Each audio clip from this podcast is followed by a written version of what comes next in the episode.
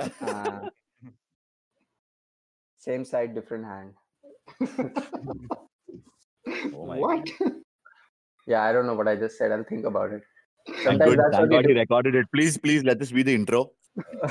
Same, same is- side, different hand, please. same. This is the same like this is the same like uh, Ole's uh, tactics. You know, like I'll I'll do it first. I'll think about it later. So Oh, wow. there that's all. Okay, come on, Right. man. No, I mean that guy has to do some serious introspection. What is he doing? I mean, saying uh, he's like giving a victory parade after the game was over, and which has never happened in the history of the game before. That you won a penalty after the game is finished. Uh, given that uh, who was that Leicester player?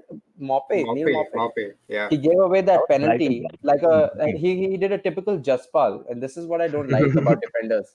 And they just uh, you know crowd themselves in the box. They think they're full of shit, and then they go ahead and then they fuck their entire team's case up. And then they have to look at a Nope. big screen and their face, and oh, they're crying. Oh, I fucked it up. What am I gonna do? Maybe the next game. But you never know. You know, this is a big opportunity, and what you're doing is you're flailing your arms like the Irish jig guy, and then you know you concede a penalty and they win a win the game. They honestly shouldn't have won. But Yeah, that but handball rule, that is true. that that handball rule is very questionable, though, man. Like, so there's so much of like gray area over there. It's like, Oh, and they have and they have told referees. The to be- referee blew the full time whistle. But it is Yeah, there and- for everyone. Even last night, James Milner he touched the ball, but uh, due to VAR not being there, I mean he got he didn't get penalized for that. Yeah, he didn't get penalized. I think I think VAR is still in the experimental stage. I think still think that they don't know what the fuck is going on and when to use VAR. Oh my god, Ole is screaming at me. Maybe I should. You know, Ferguson is looking at me from the director's box, so maybe he's gonna fuck my case up. Okay, maybe maybe let me give it a, another referral before you know my future is in jeopardy. I don't understand what the referee is uh, doing when uh, you know these decisions have to be made because it Yep. clearly seems like there's some you know that day I saw uh, when Leicester was getting uh, a bit uh, you know aggressive with City. yeah they were getting a little aggressive with them. The referee goes to the players and you know he he very casually smiles at them you know talks them down calms them down like Yeah. he's the fucking coach. And the next thing you know he goes into the other team and he's fucking giving them yellow cards and pissing them off. What what the fuck is he doing? Like he's supposed to control the game not go to one Yeah. side and say you know what? I like you guys. Chill the Yeah. fuck out and i won't card you. And then he goes to the other fucking team and he tells them you know what? If you take one toe out of line you're you're uh, warming the bench tonight. I mean it's a bit questionable Did you did you see that video of uh, when Arsenal and Liverpool played the, in the Premier League, and uh, that referee, uh, I mean, like Lacazette had the ball, and then he like he shot it or he mispassed it or something, and the referee like jumps, and they panned straight into the referee's face, and he's so upset. And then Yeah. there was a tweet. There was a tweet going around. Which- Maybe which this match, ref, bro? The first or This week- second one? the first one, the first I one, saw the that. Yeah, and then there was a tweet going around saying that you know maybe this referee triple captain Lacazette in his It is. fantasy team. and it is very you know i've seen a lot of videos like that you know where the referee is just cozying up to some of the players and they say, "Oh, what the fuck are you doing? You got to be a, a tough referee a stern referee and you got to call it as it is. Not not uh, have some i mean it is you're a human being i understand that. You're a sports fan that's why you're a football referee even though you're the age of 45 or whatever. But uh, you know they, there has to be a balance. They got to figure out when am i especially when it comes to these decisions that they make on the pitch it can decide the fate of a mm-hmm. team and with so much money involved these days and so much effort being put in you know you're basically you know eventually the coach is going to come up clap you in the face and then you're going to all okay i can red card you too motherfucker you what do you have against me so that's not that's not what we're looking for that's not what we're looking for they really have to days of Collina, PLUG, Collina, the ball guy. what a ref, man. That guy was mental. Yeah, some referees are really good. They call the game in the middle. Some referees just want to see an Italy versus South Korea in 2002. You know, I didn't see that. I didn't see that. Oh, fuck you, Italy. I don't like you people. No, I don't. I don't think that's. Uh, I think that's not the way to go. That's a huge controversy. We look I at think that. I think the best referee right now in the EPL has to be Mike Dean. Like he's up there. Like, I love Mike Dean. With his, He's with awesome, yeah. His and like with everything like to put Yeah, together. he's good. Only fuck up is trying- he's first man. oh my God! Can you just let that go? No, I think. I think it's okay for him to be a Spurs fan because that way you're at least used to dejection and sadness. uh, you know, then you then you can at at least explain to yourself that you know I have to stick to my job and not be a fan of Spurs because they're gonna fucking ruin my career. So you know, at, that's what I'm talking about. You have to come up with a balance. Oh, I love this team, but it fucking sucks. So why should I fucking do that? So yeah, So, guys, I think we're well acquainted with the expert panel that we have today. And No, um, I'm not. no, Tell me not? again. Okay. Just continue. So we are entering the fourth week of the Premier League, and um, starting with one of the big matches that is about to take place, that is Leeds versus City, happening at Elland Road. Um, so I'd like to start with Kanish itself. Uh, Kanish, what do you think about Leeds' performance against Sheffield? I mean, it was they were structurally well balanced, and defensively as well, they look much more organized than the previous two games, and they won it one 0 So what is your take on that? Well, thanks for telling me everything about the game because I didn't really watch it. Okay. Uh, but what I'm going to say is that uh, Leeds seem to be one of the more exciting teams that have come from Division One Championship Yeah. football into the Premier League. They have a good manager. They have a great stadium. They have a uh, they have a history with them. And we all Yeah. know that clubs that have a little bit of history with them, like Aston Villa, Leicester, even even Sheffield fucking Wednesday, have some kind of a backup. Uh, you know, like they can look down, they can restructure themselves, revamp themselves, and then and then push uh, for some kind of a decent position in the Premier League, maybe mid-table or something. But right now, I feel that Leeds are doing a fucking fantastic job. Uh, Yeah. What they're trying to do is they're being aggressive. They're not giving up on games. They're not being, uh, they're not taking the foot off the accelerator. And uh, looking at the points, looking at their position in the league, I think they're quite comfortable. They've had a good start, and I think they Yeah. might even finish uh, somewhere. uh, They, they're definitely not the team that's going to get relegated. We're going to find that out later in the season because there's a Premier League that happens before Christmas. There's a Premier League that happens after Christmas. It's a completely, uh, you know, different situation after Christmas. You uh, you reassess, you see where you are, you get some players in, get some players out. Injuries uh, take their toll.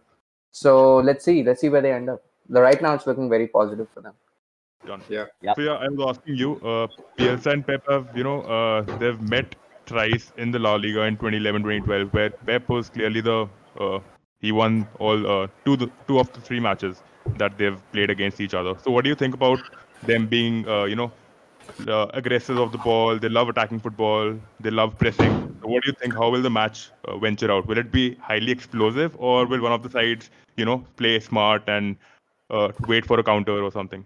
What do you think? Oh no, I think uh, see there are two different ways you can approach a, a game like this. Uh, Bielsa Okay. knows that. I I think that the situation that was in the La Liga is completely different from the situation in the Prem.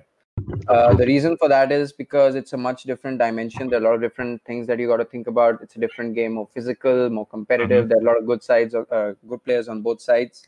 Mhm. But uh, I think obviously uh, Leeds uh, are the team that have nothing to lose over here, so they can go all out. Nobody expects them to win, and in a situation like that, you want to put some pressure on the opposition. Um, you want to, uh, you know, uh, upset their rhythm, the same old thing. And uh, basically you're just going to train harder to be able to to be able to do that. Because what you're talking about is essentially a billion dollar team that you're facing. And these are the cream of the crop. They're the best players in the world. And they can take uh, any defense anywhere in the world down so how are you going to figure out how to do that so the sociopath that Bielsa is what I think what he's going to do um, in my opinion is that uh, you know this is a big game for him he's going to tell his players yeah we don't have anything to lose but we're going to win so in order Mhm. to be able to do that, I think they should. This is what they should do, uh, and I'll tell you what they're gonna do. They should defend, uh, defend deep, wait for the counter, and be physical with Manchester City. All right, no, it's okay if you're gonna get a few cards. You have a lot of ease and relaxations on substitutions right now, so you can, you know, you can you can play that. You, you're gonna have to play time in the game. You're gonna have Yeah. to see when you're gonna have to make those substitutions. You're gonna have to see uh, how early on your players are getting aggressive, not too much, not too little, but just enough to make sure that you're breaking their rhythm.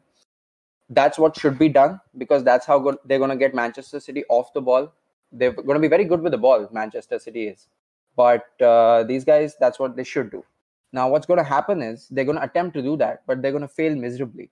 And the reason for that is because Manchester City just have that much more experience in their side. They have Yeah. world class quality, and Leeds United just do not have. I mean, they have a lot of they have a lot of uh, you know that that that wind behind them. That early on Mhm. wind. You know, when the Premier League, we're a big club, we're going to prove some uh, some big teams wrong. They've already Yeah. done that.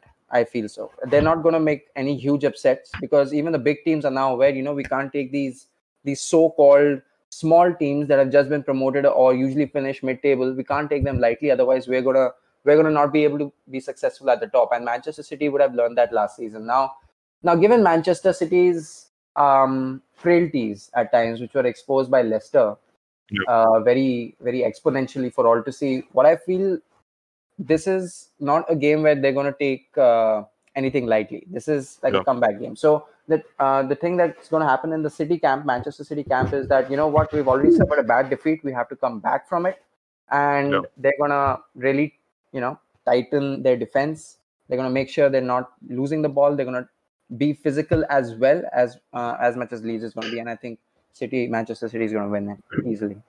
High scoring. like- yeah. It's around 3 2, 3 1, something like that. Yeah. All right. So I'd like to jump on to Kush. Kush, since Kanishk has, you know, Yeah. spoken about uh, the tactics that uh, Leeds should employ, you know, something similar to what uh, Brendan did. Uh, he played a 5-4-1. You know, they they were observant and they were playing reactive football initially.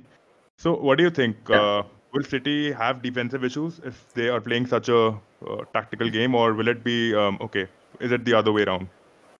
I think they can have uh, defensive issues. Look at Leeds United with with their games against Liverpool, obviously, and Fulham. They've they've actually scored lots of goals. They know how to keep possession. And one of the interesting things is that, uh, despite uh, the possession that Manchester City kept against Leeds, uh, sorry, against uh, Leicester last last game, they couldn't make much of it. And Leeds, on the other hand, when they have possession, they're making a difference on the pitch. And with Yeah. people like Patrick Bamford in the in, in front, and you've got Phillips and Harrison and Klich in the in the midfield, I think if I've got it if I've got it right, and those guys they move the ball really well.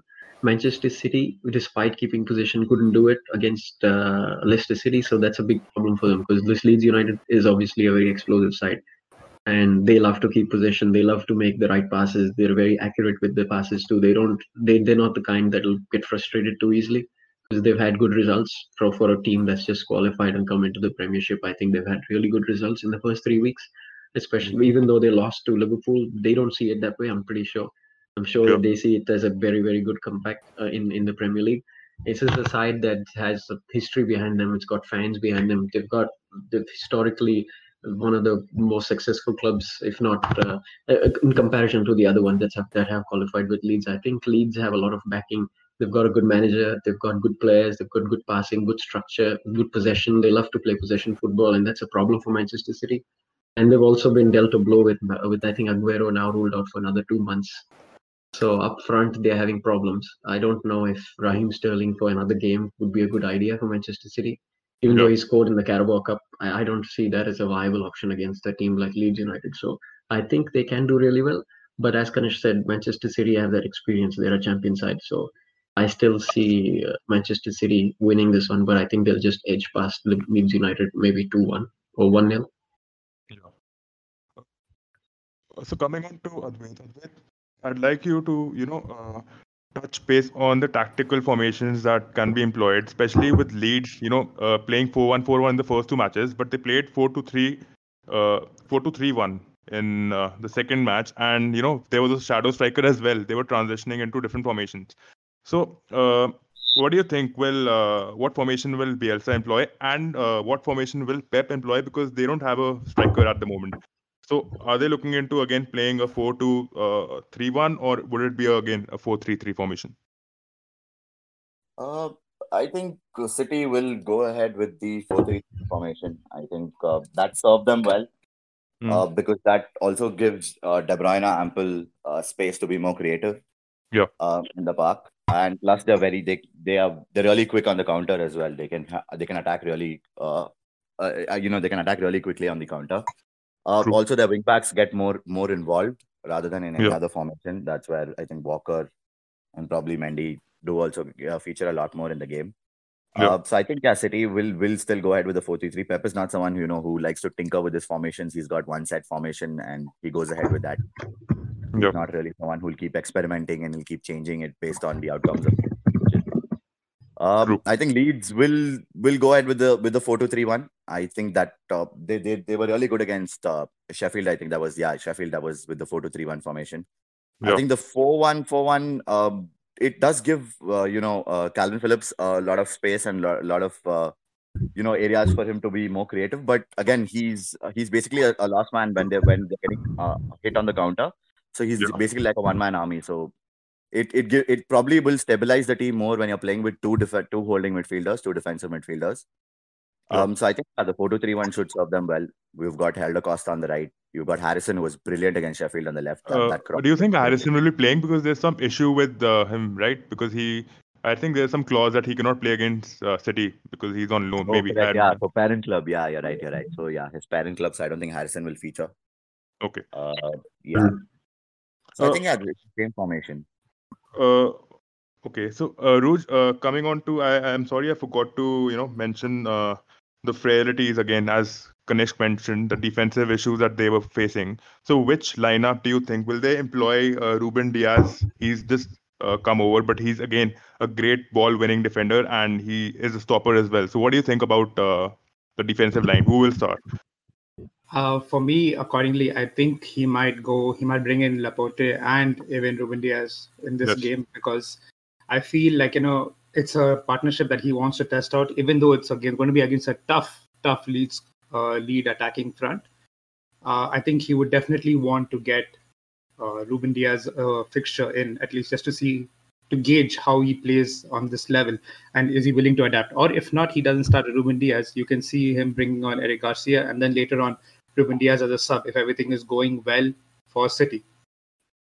True, but I think uh, Eric Garcia should be rested. Again. Uh, like Addy spoke in the last uh, session that you know younger players should not be overused, and he should definitely you know look into maybe coming on as a sub. But again, what do you think about um, uh, Ruben Dias uh, in his previous club?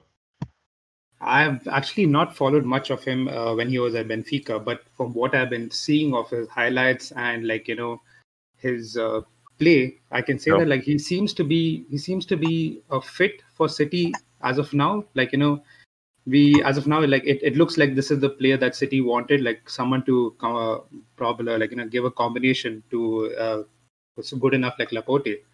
You know, someone to like give her like a good combination is there. I can see that uh, being a good combination later. But then, you know, with City spending like about like what 200, 300, 400 million on their defense, 400 million, yeah. you you've got you've got to find like you know you've got to hit like a chemistry at the very beginning of everything like you know of like Pep's uh, when he when he just started. I think I think he tried to address the defensive issues with different players, but then you know with like spending every time on your defense. And I I'd like to be honest, I don't think Nathan Ake is worth 40 million. But then Yeah. he's he's fine. He's there at City and he's done a reasonably decent job. But I think that he's I think Eric Garcia, Laporte, and Ruben Dias, they might be the one who might be taking this team forward uh, defensively. Sure. Yeah, but defensively, Manchester City, I don't, uh, apart from the mistakes, individual mistakes that obviously Eric Garcia made, they haven't been that bad, with exception being on the on, on the left backs. I think Kyle Walker and Benjamin Mendy, Mendy, they've been the problem. So I think once they rectify that, they shouldn't be that much of an issue. But yeah, Ruben Dias and Eric Garcia and Nathan Ake and all these guys, Laporte, I think they have a huge now list of people that they can actually play and and they're obviously hoping to you know get involved in all the different kinds of uh, cup games and Champions Yep. League. So it's a good signing either way for Manchester City. I True. think, yeah, Ruben Dias is he's he's a really good defender. He's again in that Pepe mold. He's someone who's Yes. very Yeah. firm, very firm, you know, defensively, physical. very sound, very physical. Yeah. Someone who loves to just put in a challenge, loves to break down play. So he's got that Pepe mold, and he's he's been really good for Portugal also in the in the Nations League as well. He's been playing really well for them. Good signing. He's a young centre back again. Yeah. Uh, but then I think uh, you know a couple of years back or maybe sometime back we were talking the same about Otamendi as well. You know him, being a really good defender and he's actually a horrible defender. So it depends to see on how well he adapts to the uh, pace of the Premier League. Since you've, uh, Addy, you've mentioned about you know the Nations League and all, uh, we have a player, Michael Cuisance, who uh, who actually was supposed to come from Bayern to Leeds. Again, Yeah, he, he's Right. he's actually played well for France as well. You know, he scored a couple of Yeah, goals for them. But but uh, the, the the transfer has collapsed because of uh, him failing the medical. Okay, what do you think about Michael Cuisance's um, transfer back to Bayern? What do you think? Uh, where will he be going from here? Uh, I think it's sad because Kisant is he's he's again a, another very very very talented youngster. Uh, He's Yeah. got a lot of potential. He's been really good for the Bayern, uh, the second the second team that plays in the uh, the third division of, of German football. True. Uh, and he recently got in. Uh, he recently got into the first team with Hansi Flick. Uh, Yeah. Very talented. So I think a lot of French players, a lot of uh, young and upcoming French players. Uh, Yeah. so he'll definitely be someone to watch out for for France in the future. Very good player, but again, I think he had a bit of there was something with knee on his ankle Yeah. where it, it said that you know he could be more injury prone once he comes here. Uh, probably go back to Bayern, head out on loan to a, a bigger side Hmm. like Mönchengladbach or Wolfsburg or probably Hertha Berlin. Either Yeah. of the teams probably you know try and gain more fitness, try and you know gain more uh, gain more strength, and then probably he can probably come back to the Premier League. Sure. So, uh, you know, the Pablo Hernandez is actually injured. So, what do you Hmm. think? Without him, how will the creativity index, you know, fluctuate? I mean, if he's not going to be able to figure that out, he should just surrender his wages because that's his job. if Bielsa can't figure out how he's going to do without his 36 year old playmaker, then he shouldn't be in the business. yeah, because he Uh, actually in the pre-match conference did state that he is uh, worried about that. Yeah, I mean, he can be worried about that, but then we all know who this guy is. I mean, he's saying something, he's doing something else. He's so sneaky, you don't even know half the time what he's actually doing. So you know, you know, you can't really go by. There, there a lot of mind games going around. I mean, I hear a lot of uh, uh, comments these days between Arteta and Arteta and Klopp praising each other, but we all know that's just a bunch of bullshit. I mean, if uh, if either of the, one of them gets the coronavirus, they'll be more than happy. Like, all right, you fucked up your team. Now I don't have to worry about anything else. So all these things that people keep saying in post-match press conferences are because they're being paid to, right? They're being Yeah. paid to be football manager. So they're going to use whatever whatever advantage they can, whether it be psychological, physical. Some other player gets injured, they're going to all act like, oh, that's really bad. But inside, they're like, oh, finally, I have a chance. So Yeah. yeah, I mean, yeah, you got a 36 year old playmaker who's out of the game. You're really worried about him. I mean, wouldn't you be really more worried about him if he got injured in the third minute? That's what I would be worried about. Because uh, if you can use this as an opportunity to give one of your young players a chance, and then you're just saying, "Oh, I don't have any structure in my team. If my right midfield is out, I can't, I can't create anything." Then why? How did Leeds get even promoted? And I'm pretty sure at the top level, everybody knows about this. So whatever he's uh, whatever he's saying is uh, is just you know it's it's fubar. Yeah. So, uh, yeah, but Rodrigo, Klich, and Calvin Phillips in the front, providing to uh, Patrick Bamford, they've been really good. Helder Costa, like Ad- Advait said, is very good as well. I think they have a good team, and I don't think obviously they got a team like that will always miss their their their, their superstar, you know. But but yeah, uh, they've done well so far. But yeah, what do you think about maybe Rodrigo again? maybe safeguarding But I- himself. Sorry, coach. Sorry, go ahead. Go ahead. No, maybe maybe Bielsa is safeguarding himself. I don't know. I don't know. Uh, Just being pessimistic for some reason. Uh, would love to look deep into it. Yeah, I don't know. What do you think, Advait? I think probably you know Pablo Hernandez. He was brilliant with Swansea when Swansea got promoted. Uh, Yeah, yeah, Brendan yes. Rodgers in 2012. So that link up between him and Michu. Hmm. I yes, think too. I remember. Yeah. Yeah, they were they were brilliant that season. They were decimating teams left, right, and center. Uh, but yeah, I think age has probably caught up to him. He, he was still decent in the championship. I think he had a eight goal return uh, last season in the championship. Uh, but I still don't feel they're overly reliant on him. I think uh, they have a different style of playing. It's not only uh, everything goes through Pablo Hernandez. Yeah. I think Hmm. uh, you know uh, uh, I'm not I, I don't know if I'm pronouncing his name right as well. Matthias Klich, uh, the po- the Yeah, Polish yeah, player. Right, right, Yeah, so he's someone again who's very robust. He's always, you know, up and And down the field. scored against Fulham, and it was a good goal too. Yeah, yeah, he scored a a wonderful penalty goal. goal. I think Yeah. they have good offensive support uh, from the wing backs as well. Ayling especially, he steps in ahead like Walker does. and, and, and even Dallas as well. Dallas also, you don't notice it much because I think Harrison does majority of the work down the left. Yeah. So it'll be interesting to see now that Harrison doesn't play. I'm, I want to see who Bielsa starts down that wing. So, what are your predictions for the match? Uh, so I think City will be pissed. Uh, you know, losing five two to Leicester was was an utter was an ut- was they were an utter shambles. City, they were really really really bad. Um, you know, so I think they'll be really pissed. But uh, and I know I think Leeds are also good good side, but I don't in terms of quality. I think City are you know miles ahead of Leeds, and you know whatever the tactical owners that uh, Bielsa has and Pep has, I still think that City will go away with this comfortably. I think it'll be a four-one win, expecting a Sterling hat trick because I'm captaining him in FPL. So you're listening to this podcast, Raheem, you better score. Yeah, but I wasn't very impressed with how Sterling played as in in front, uh, and now Jesus is missing probably three games, and and Hmm. Aguero is gone for two months. I don't know how he's going to respond up front. Hopefully, He had that like, Liam uh, Delap. So he had that youngster Rory Delap, the Stoke City guy who used to torment Arsenal every time time with his yeah, yeah.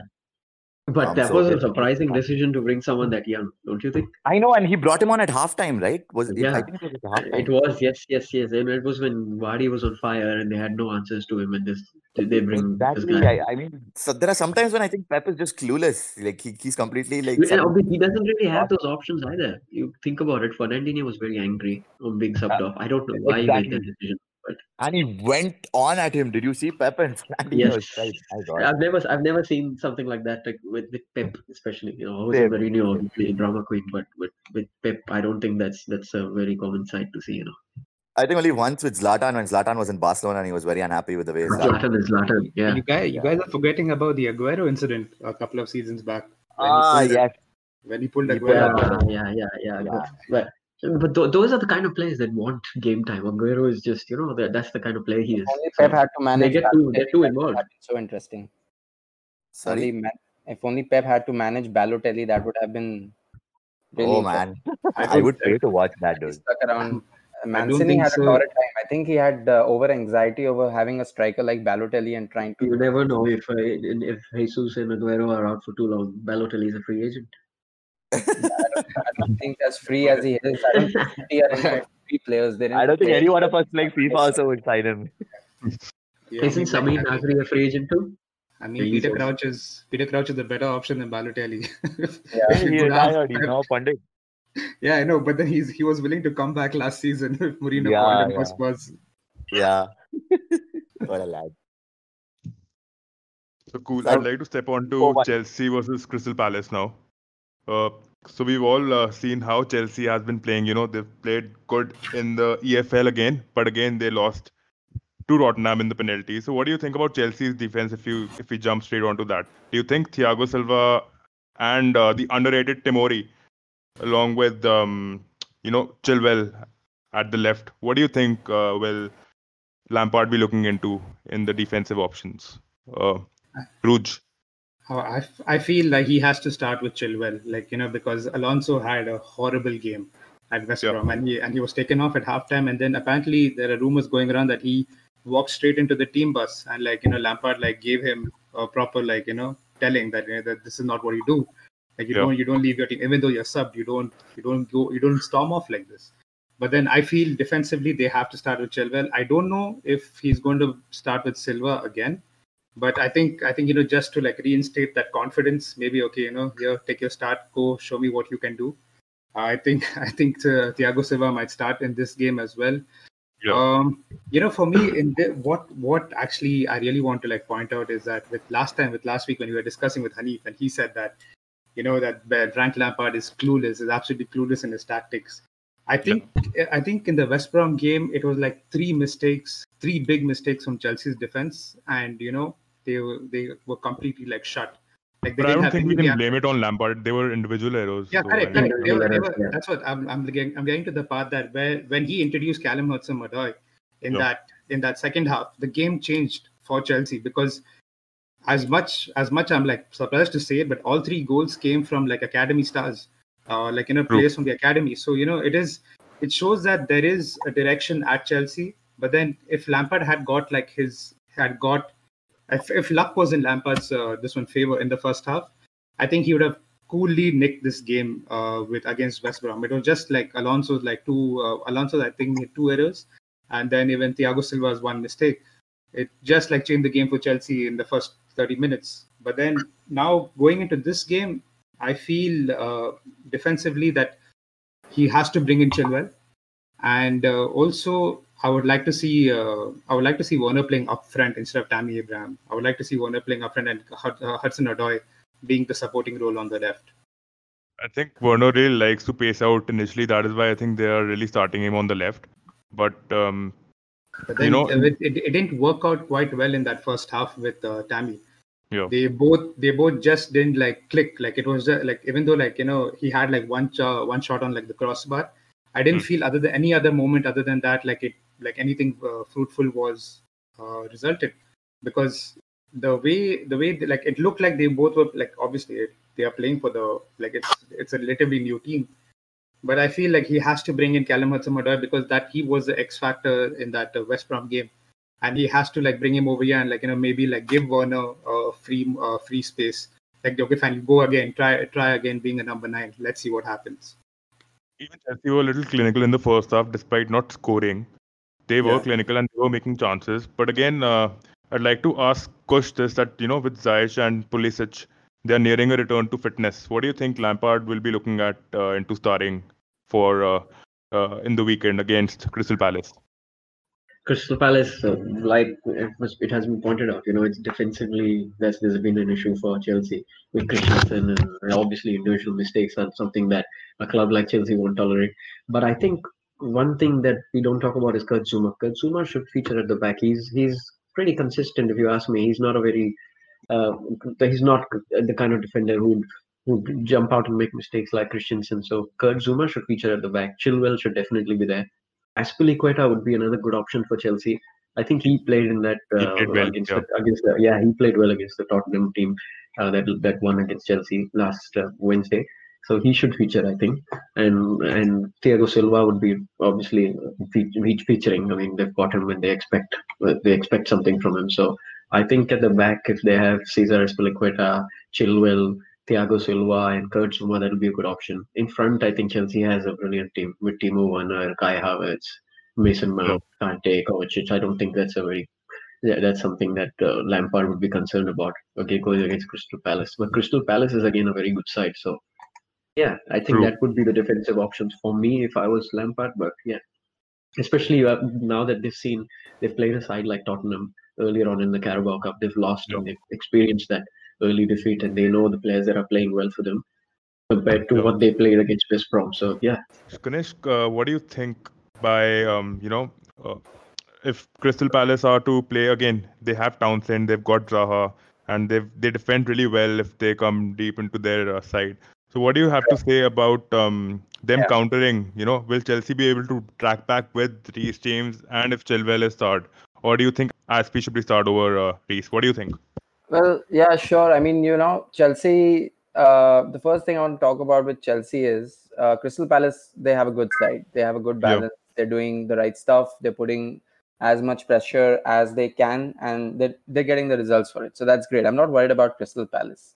What I want to talk about is uh, Chelsea playing against West Brom last uh, last time around and uh, it was so hilarious. I mean, I think it was a huge footballing moment to to see Chelsea approach the game thinking, "Oh yeah, we're gonna we're gonna win. We're gonna do a comeback. We're gonna Yeah. show everybody who we are, and this and that." And the next thing you know, uh, they're three 0 down before halftime, and True. the moment the moment the third goal goes in, the camera automatically pans to Frank Lampard, showing his face white as a ghost.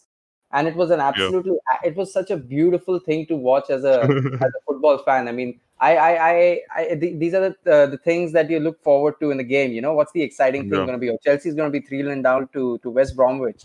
Fantastic. You know, I was actually watching Conan O'Brien on the TV and watching Chelsea's game at the same time. And, and as soon as Chelsea scored the third goal, I was like, I just switched the television off. I'm like, I have to watch this full time now because Yeah.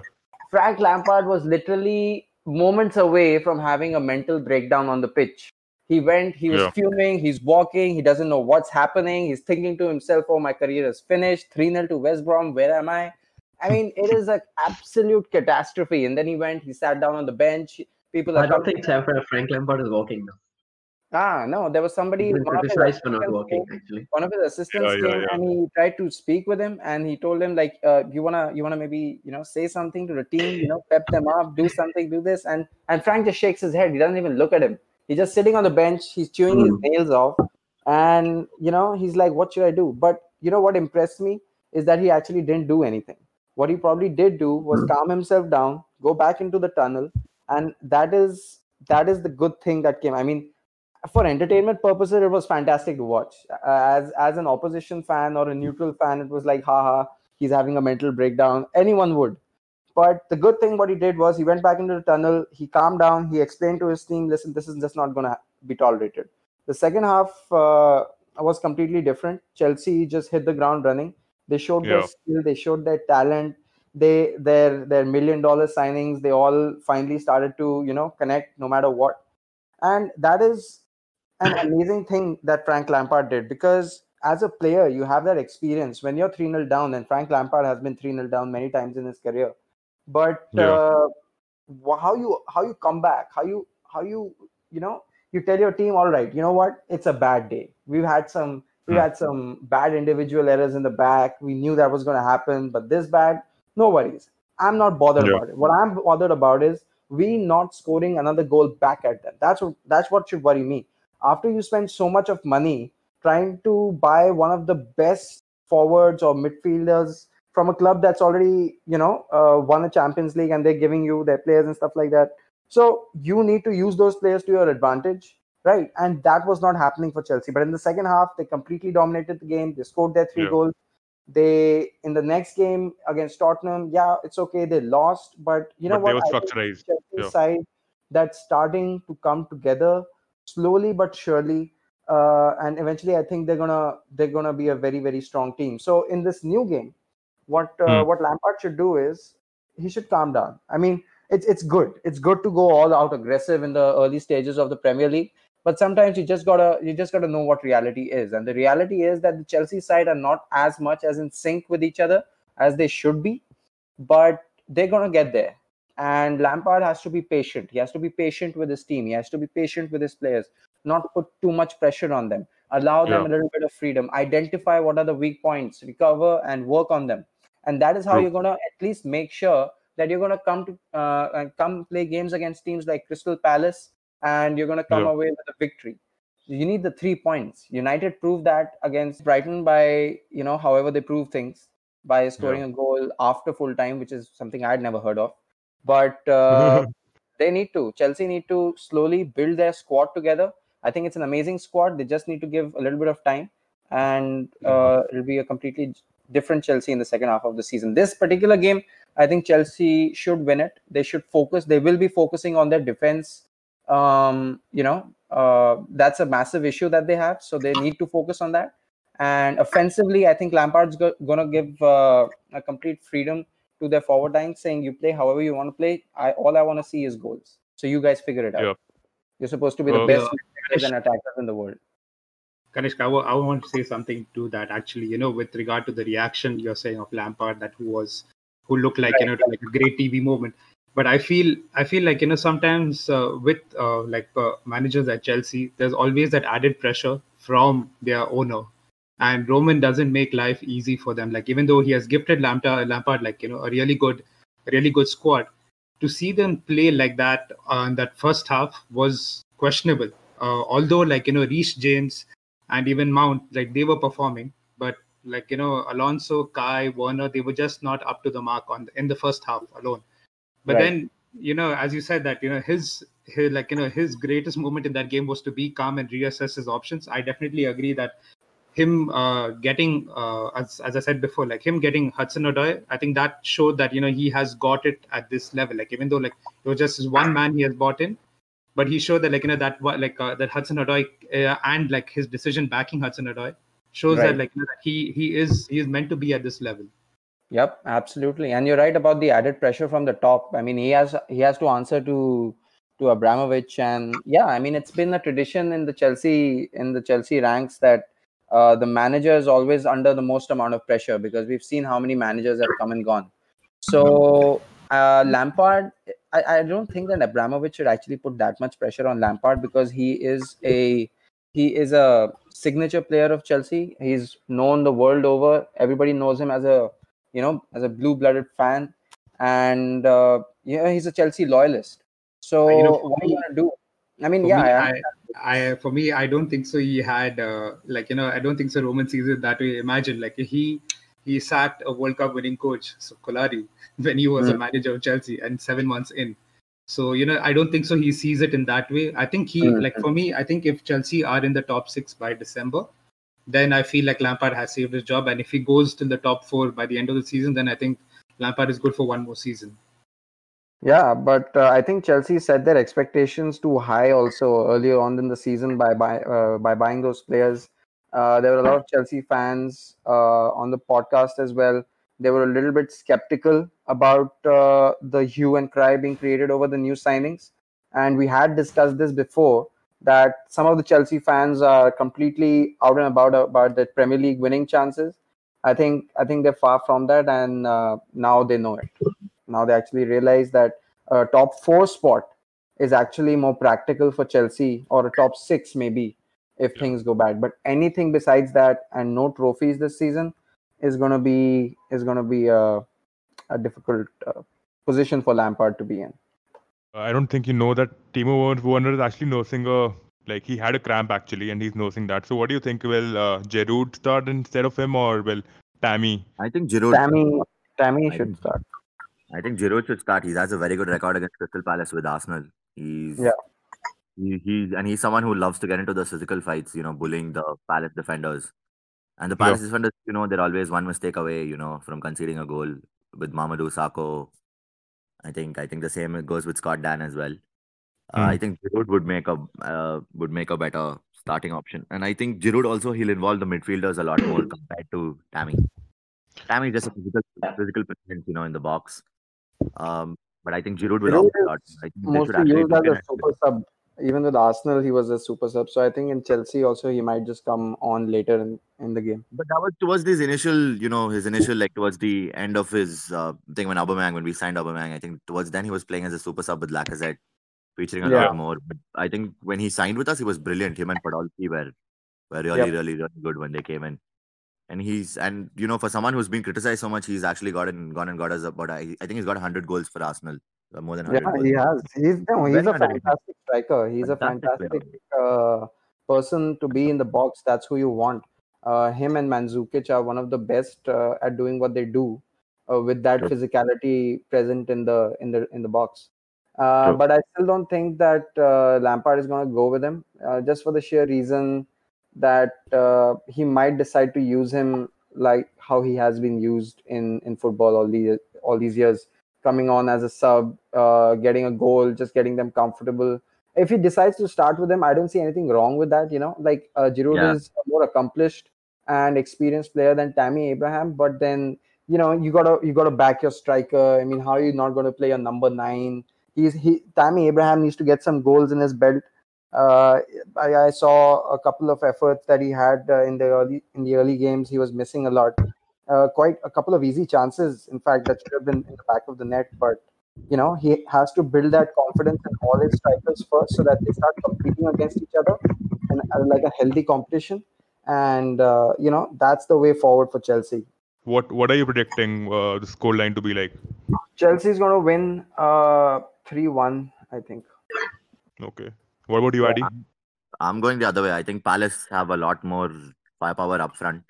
And I think Chelsea still are not in sync, as what many of us even discussed in this podcast. I think uh, the Chelsea defenders are they're really not in sync. I think Palace will nick this. They have a lot of quality, uh, you know, and Zaha uh, as a forward is a lot more effective compared to him on the wings. So I think probably this one will go Palace's way. I think 3 2, close game. But I think Palace will nick this one. Uh, what about you, Kush and Ruj? I think 2 1 to Chelsea. Uh, but it can go either way. I agree with though. Crystal Palace can also take that away. 2 1 to Chelsea, though. I think they should still play Tammy Abraham up front. Uh, it, I mean, if Timo Werner does play with Kai Havertz, then definitely Tammy Abraham in the I front. think because- Timo will start, but again, uh, since Kanishk also favors Tammy over uh, Giroud, I think Giroud performed better, like a little better. Both they were both bang average players in the Carabao as well. But again, Giroud but was able I- to re- yeah. receive balls, long balls from uh, behind. Hmm. He was he had more control aerially. So If uh, Timo Werner doesn't play, Yeah. then probably, yeah, probably Giroud would be a good option. But look, if the two Germans play, then I feel like that there's bigger chance of them playing, and not not just them being Germans as a reason, but against Crystal Palace, you never know. They could switch the, they could flick the switch and start playing counter football, Chelsea. So if they play counter football, then Tammy Abraham is a very good option for the in front up front. But yeah, anyway, so Chelsea will win two one. That's what I think.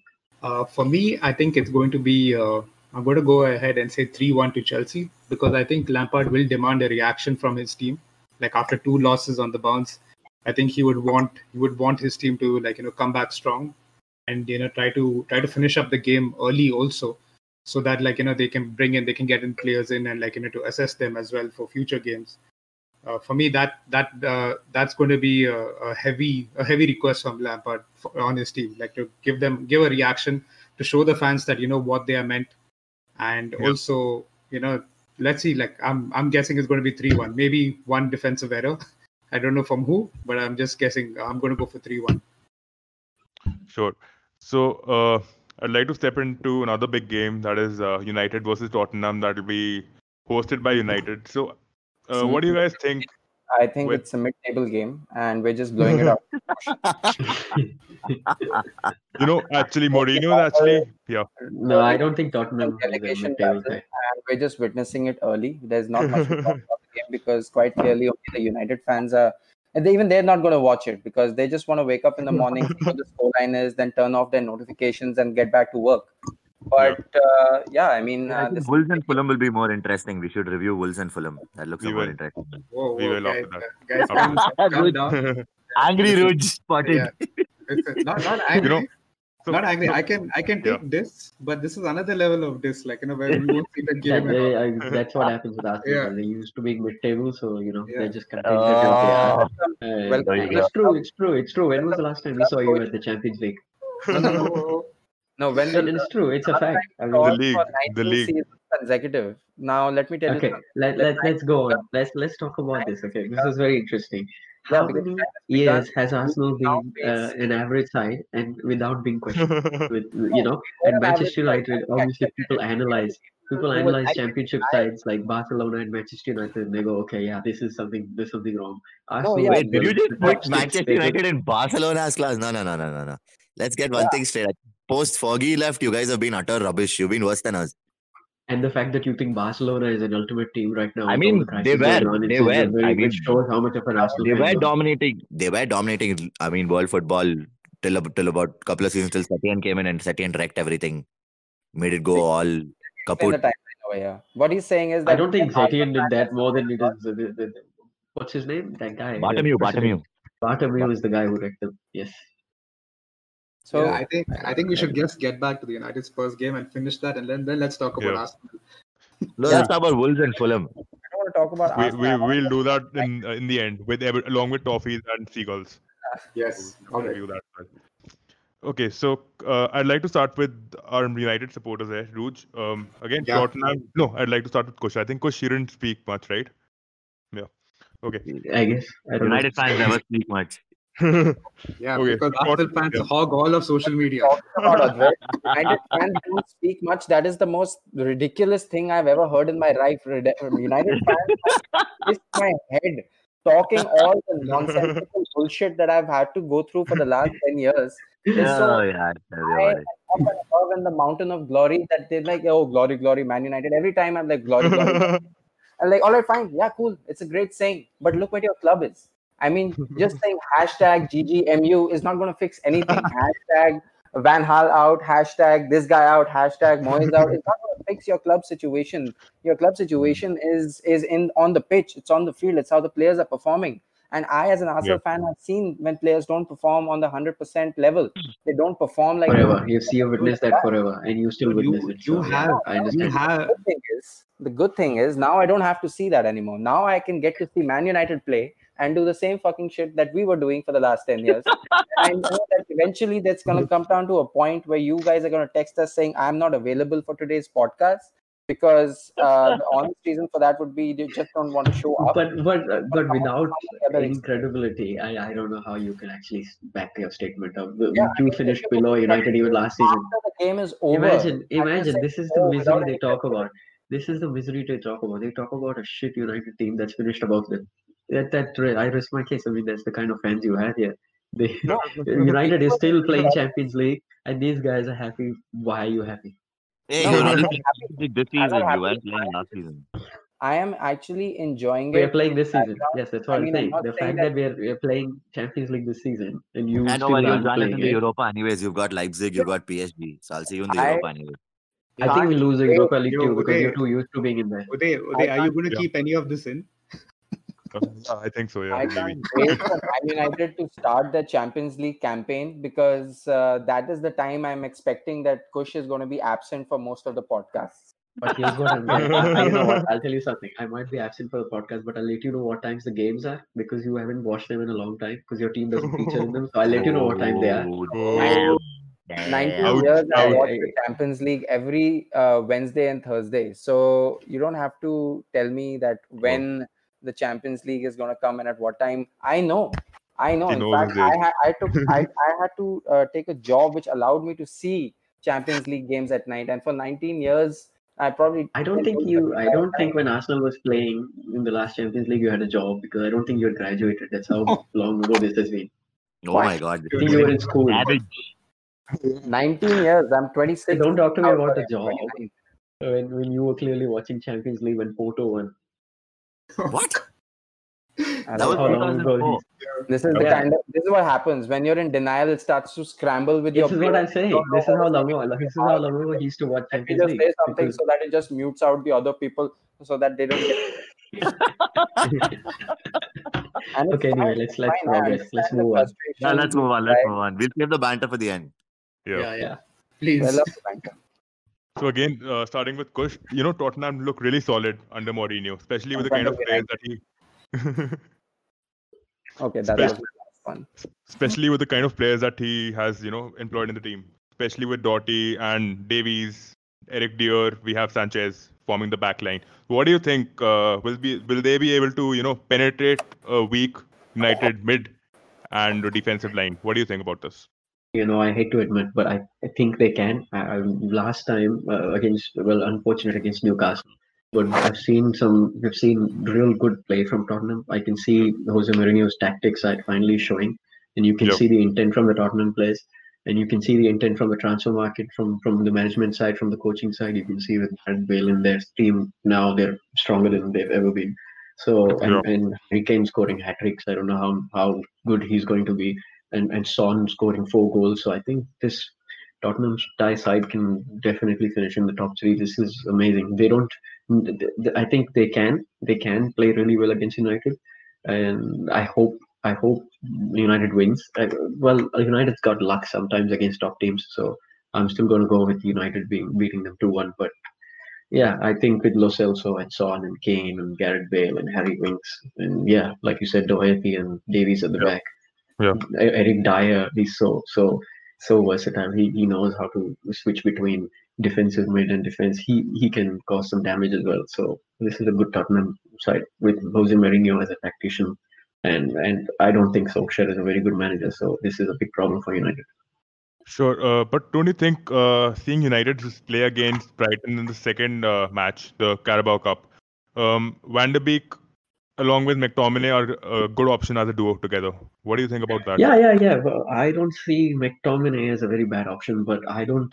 I I look. I'm looking at United as a permanent side going forward, and and uh, McTominay doesn't feature in my permanent midfielder, you know, Okay. uh, squad. But yeah, uh, talking from the Premier League perspective, they played Pogba, they played Matic, and Bruno Fernandes. I think they want to keep those guys. Those are the permanent people that Manchester United want to keep, and keep uh, Scott McTominay to maybe uh, I don't know, uh, important or yeah, play an important role. But I think he's he's one of those guys who will come on and, and make a difference. But I don't see him as a permanent option for United because he can switch off, he can switch on. He's good, he's bad.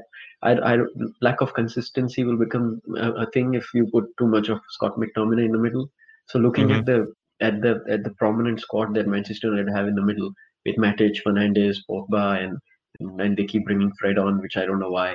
But Yeah. yeah, I, I don't think that's a very promising midfield that Manchester United have. Yeah, one good performance from Scott McTominay, but yeah, again, like I was talking last time, I think wings Manchester United are missing there as well. Sancho is forever been chased down by the Manchester United. that is happening. Maybe. Yeah. Probably, but they're going for Ousmane Dembele now. So if that happens, then that'll be very, very good for Manchester United. But you can see the intent. You can see that they want to strengthen their themselves uh, wide. They want to create some opportunities out wide, and that's the only way that the midfield will get the kind of support they need. Because I don't think Pogba is showing intent, and and, Yeah. and Bruno Fernandes is the only guy who's probably trying his best. But there will be times when you know Bruno Fernandes would require some sort of support. And So going into Champions League, I, I would start. I would actually go for a very similar side than they went against Brighton. The Pogba, Matic, Bruno Fernandes, Greenwood, Greenwood, and Rashford, and and Mat- Martial. I still think Van de Beek instead of Pogba would do that. Van justice. de Beek would do justice. Yeah, uh, yeah, they could, but, but Van de Beek could do justice. Yeah, but uh, but Pogba's got that experience, so it's very tricky. But I, I would definitely play Van de Beek in the match. There's no doubt about that. I'm not saying that you know don't bring him on at all, but Yeah, I think Matic and Pogba have that experience, so maybe they'll be a good good option to put against Tottenham. But yeah, I might be wrong. Yeah, Van de Beek definitely, and and like you said, Scott McTominay and Van de Beek have been good together, so that could be a good option as well. Uh, Ruj, coming on to you. But I'm gonna go over. Sorry, sorry to interrupt. I'm gonna go over. I'm gonna go with experience over, over the last game, Carabao Cup. Yeah, performance. So, uh, Ruj, since we've actually spoken about you know the midfield, I'd like you to comment on uh, Shaw's uh, place being contested with excellent displays and a brilliant performance by Williams, who was able to you know uh, keep the United defense intact in the Carabao Cup. So, what do you think about um, Williams starting again uh, instead of uh, Shaw? No, I I think I think Williams Williams had his moment in the Carabao Cup and like he did a really good job over there. But then in this game, I would suggest uh, I would definitely go with the experience of Shaw, what he brings to this team because like Shaw also is is a player that who has been improving like game by game, season by season. There has been Yeah. there has been a very good improvement in him. So I definitely see him starting. Uh, also, like just to come back to Kush's point uh, with regard to uh, like you know with regard to McTominay, I think I think going forward, McTominay will be featuring more in United. Like you know, I see him I see him as a cover for Matic uh, in the future because as like you know, I think Matic has got like another two good years left at United for him. But uh, McTominay will definitely take take over that role. Uh, however, with uh, Spurs, I just have to bring and say one more thing. I think this is their fourth game in uh, this week, so I think it's going to be like you know I don't know about ex- exhaustion, but it's it's very rare you see like uh, teams winning like four games back to back in one week. So I don't know if uh, Spurs are like you know if Spurs will be like you know uh, physically prepared to face United. Although like Mourinho does have like a good team at his disposal, even though Son is not there at the He's not there, huh? Yeah, Son is not there. I think uh, Son is injured, right? Okay, okay. Yeah, no, he I, was- I, I don't He know. was training though. He was training. I don't He know. He was Okay. training, but then uh, But Gareth Bale, Ga- Gareth Bale's gonna be here. Yeah, this this yeah, game. I think yeah, I think Gareth Yeah, Bale. Bale's might come on. Bale's Yeah, injured. think- Bale's injured. No, but uh, isn't- Bale. wasn't there rumors of him coming as a sub though in the later half of the game? Don't think so. No. I'm sure. Okay, because all right, but Yep. then like Spurs have Spurs have like you know even the new uh, the left back who we were supposed to sign, uh, Yeah. Reguilon, even he also he also was like really good uh, against uh, Chelsea. In the second half, yeah. yeah, in the In the second first half, half, he was really bad. yeah, first half it was his. I think it was his error that caused that that led to the goal. But then Couple the second half he yeah second half he did really well and he came Yeah. back and like you know I think he's he also like I don't know if he might feature because you know Doherty and uh, Davies like you know those are the options that they go for generally. But let's see though. Um, for me, I I don't think so. Like the Spurs team uh, will be physically prepared or like you know to face this United team uh, for like the fourth game this week. So I would definitely go like for two two zero United.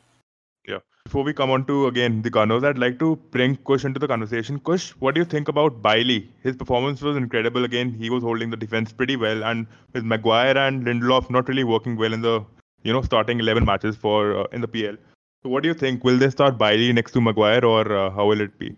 They should start by next to uh, Maguire. I think Lindelof is not just with Harry Maguire, but Lindelof overall hasn't been a very good defender. Even individually, he's not been able to cope with the with the Premier League pressure this season. So yeah, Harry Maguire with Bailly, I think that's a very good option. I saw Wan-Bissaka, who wasn't very good last time around, so I think they can probably find a replacement for that as well.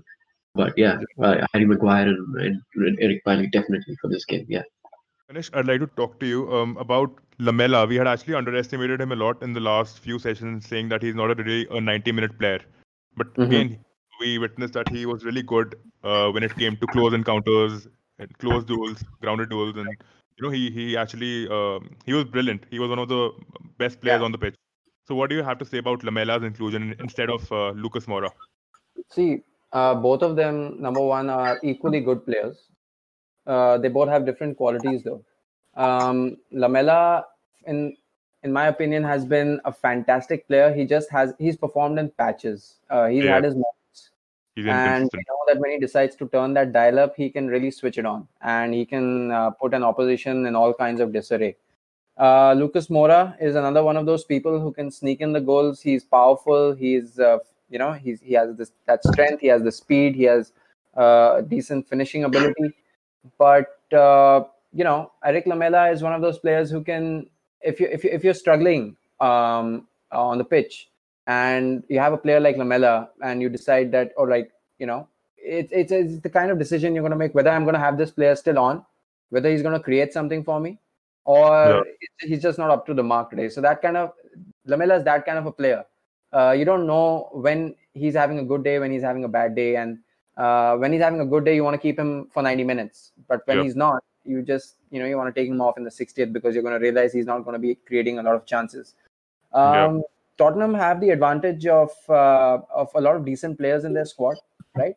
And I don't know if Bale is going to feature so early on for them. I mean, I made that mistake of thinking that uh, Thiago is not going to feature for Liverpool early on, but that was that was obviously incorrect. Um, But he's down with COVID now, so yeah. Yeah, he he he's playing for them, and he's uh, already boots on the ground, uh, playing for Liverpool, getting settled in. All all's happening, but let's see, let's see whether whether Bale is going to add differently to the dimensions. Whether you know, let's see what's going to happen. But as far as Lamela is concerned, he's a great player. Just he has his days, and sometimes uh, not. I I think Lamela is a very good option with Lo Celso They understand each other really well, Mhm. and yeah, they can they can be your Son and Kane combination going Yeah. forward. And if they have an alternate, if they have an alternative to Son and uh, Kane, because like like like you know this is this they, this is a fourth game right this week. Yeah, so you, when you have games like this, when you have a tight schedule like this, there's a good combination like Lamela and Lo Celso who can be as good as Son and Kane. That will be amazing for them. Yep. Uh, coming on to Addy, Addy, I'd like to ask you: Is uh, Eric again expected to take a dip in the pot with the match ongoing, and especially the way United perform? You know, you think he can afford to do that against United in the 80th minute? Wow, that question reminds me of Republic TV star reporters. Could you be? And as, as as the man said, if you've gotta go, you've gotta go. I just hope it doesn't come then. Okay. Uh, but, but anyway, talking about the tactical aspect of the game, I think it should be a good game. Uh, I think Spurs are in good form now, but yeah, as what Ruth said as well, you know, they've they've played four games. I think this this week. Uh, and Son is also. I think he's. I don't. I don't know if he'll feature or not, but he was in training. Bale is out. Bale is out for sure. Uh, so I don't think Bale will feature. Uh, but again, it should be a good battle. I think. Uh, if yeah, if probably Son doesn't start, uh, Lamela would be a good option on the left. Uh, you know him, and uh, also you know Reguilón. So him and Reguilón as well. Reguilón is again he he did make a mistake I think in the Carabao Cup against Chelsea, but he made up for it with that assist. Uh, Yeah. with with the assist for uh, for the goal for Lamela's goal. So he's he's again. So I think uh, they do have a lot of uh, players you know who can who can hurt United. Uh, really you know in a in a, in a bad sense. Uh, they've got Reguilón, you've got Harry Kane, you've got Lo Yeah. Celso. Bergwijn. Um, so- yeah, you've got Bergwijn, Bergwijn. yeah. Bergwijn will be a good option off the bench. Again, he's again someone, you know, he's pretty young. Dutch wonder kid again, lot of talent, lot of talent. Uh, good. So yeah, they- they've got a lot of talent. Uh, it just now you just have to I think we'll have to just wait and see, you know. What about Dele Alli? He's I, not playing. Alli, I think you know Mourinho's kind of like frozen him out, though he did score in the Europa League. I think they won 7-2. He did score in Yeah, the but he- Mm, he yeah, a yeah, yeah. He scored a penalty though. Yeah. Yeah, he scored a penalty in the 90th minute. So I don't. And again, Alli for me, he's been very inconsistent. You know, except for that breakthrough season he had when he moved from MK Dons. He was Is. Alli the new Lingard? I think Oh. so. You can probably call him. That I don't know how be- this doesn't remind you of Republic uh, reporters' question. Is Alli as good as? what kind of Yeah, a actually, comparison? this, no, actually, it is. I, I, I completely agree with Kush. Actually, because Alli is not, not, he's not really. I don't even know. I, I don't see any impact. He doesn't have much of an impact on, on any of the games he's played. He's been really poor. He's his distribution. Yeah. You know his his sense of the game, his understanding of the game. Career has declined. Yeah, I agree. Yeah, he's, he's declined. He's kind of like become like Ozil. You know, completely. You know, just sulk and sit in a corner type, type, type. Ozil, yeah, what Ozil's quality at the end of the Yeah, day? yeah, Ozil's quality. like I Lord Bendtner. agree. But then you know, if, If you you want to compare it to someone, Lord There's gotta one change Bendtner. Your player- attitude. One player I'm very sad that we haven't spoken about yet is Dominic Calvert-Lewin from Everton. We will. We will. We're We get there, we haven't got we're- there. we're talking about United Spurs now. One last question. Uh, you know, Get on Dominic, yeah. So, uh, Kanish, what do you think? Uh, you know, Regu- uh, Reguilón has just been, you know, introduced into the Spurs side, and he actually showed his uh, paces and, you know, excellent I, skill let me at. just cut you off over there. I don't care who Spurs have introduced into their whatever side. To be very honest, as an Arsenal fan, they can put whatever they want. They had a huge opportunity to do that four years ago when they sold Gareth Bale or Yeah. whatever, whenever they sold him. But uh, you know, like fine, you know, uh, Tottenham have a great manager. Uh, he is very well experienced. He knows what he's doing, and uh, yeah, uh, I think. But- Uh, but however, he's bought- the tactics. I mean, I'm just adding on to that. They bought Christian Eriksen, they bought uh, Dembele, they bought, uh, you know, Lamela with that money.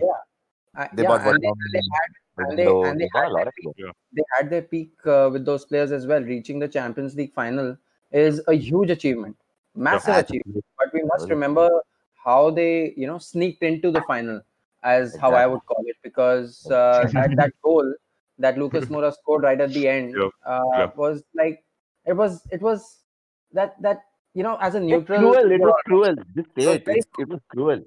You Yeah. know the Yeah, but all- then they were pretty tidy that season. So you, you can't say Yeah. that they were very very tidy that season. Harry Kane Yeah. was scoring, and he was really really good that They- season too. That was the they- season before the inju- before his injury, right? Yeah, yeah, yeah. But He uh, they yeah, that scored was an goals, they incredible kept season. themselves in the fixture, and you know, at the end of the day, that's what you need to do. Uh, you know, you need to keep yourself in the game. You need to keep yourself in the hunt. And Tottenham have, uh, I think, they've peaked. That's what I think. I think Tottenham has their moments. They've they reached the Champions League final. They're still a good squad right now, but Mhm. uh, you know, they have their they have their problems at Tottenham. I don't But, think. but Kanish, but Kanish, Yeah. they have peaked. They peaked under Poch. They have not peaked under Mourinho yet. Yeah, That's yeah. Two Yes. different, that's two different point. arguments there. See, Yeah, So, I. Pochettino is like I agree with uh, Pochettino for for these guys was like how Christopher Columbus was for the Spanish. You know, like go out, see what you can get for us, and Really, you know, you couldn't think of another manager, Christopher Columbus. Oh wow, that's the manager. That's the a reference, a historical reference, which you probably should get, given that you're probably watching the History Channel most of the time as a United fan. Oh, that has that come back. But Yeah. then the analogy that I'm trying to make is, you know, like Pochettino went out and about, full all guns blazing. I, I liked your Champions League final uh, statement. Okay. Used to that. and uh, what who Mourinho is, I think Mourinho is just here steadying the ship. You know, like you've got you've gotten yourselves into a good position. You're a consistently performing side. Now you just have to keep that consistency up, and to be able to do that, you need to have a smart guy behind the reins. And I think Mourinho is an absolute. And I- think Mourinho's Chelsea and United days are gone. In fact, when I when when uh, Mourinho left United, I felt uh, it was the end of a certain kind of Mourinho. Or when he left Chelsea after he came back to the Premier League, I think there was a different kind of attitude, approach to the game, approach to other managers that we saw from Mourinho. Before that, he was very aggressive. He was always doing, you know, his his uh, his antics, as I would call it. But now Mourinho is different. He, he, he, even though he is a very experienced manager, I feel that he's matured now, uh, more so Yeah. than he was before. So I think he's the guy who can steady the ship uh, for Tottenham, and I think he's doing good business. He's doing whatever uh, good he can. I mean, like any one of us would love to have Gareth Bale in the team. Like uh, he would be a good sign. Uh, no, I mean, no matter uh, his form or anything, but you know, he's done a good job by getting him back to Spurs. He could have gone. Uh, Bale could have gone anywhere else for that matter, but uh, he's doing a decent job as as of now. I would like just just to like uh, talk about Mourinho, but you know uh, the way the way you're looking at it, like saying that he's a good manager for them, and like you know there's nothing. Uh, I mean, he's not like uh, he's become he's changed since he was since he joined Chelsea and United. I don't. I think you know as much as like I did support Mourinho at United, I feel that he's he's still the same guy with with when it comes to press conferences, when it comes to the media, when it comes to his tactics, like.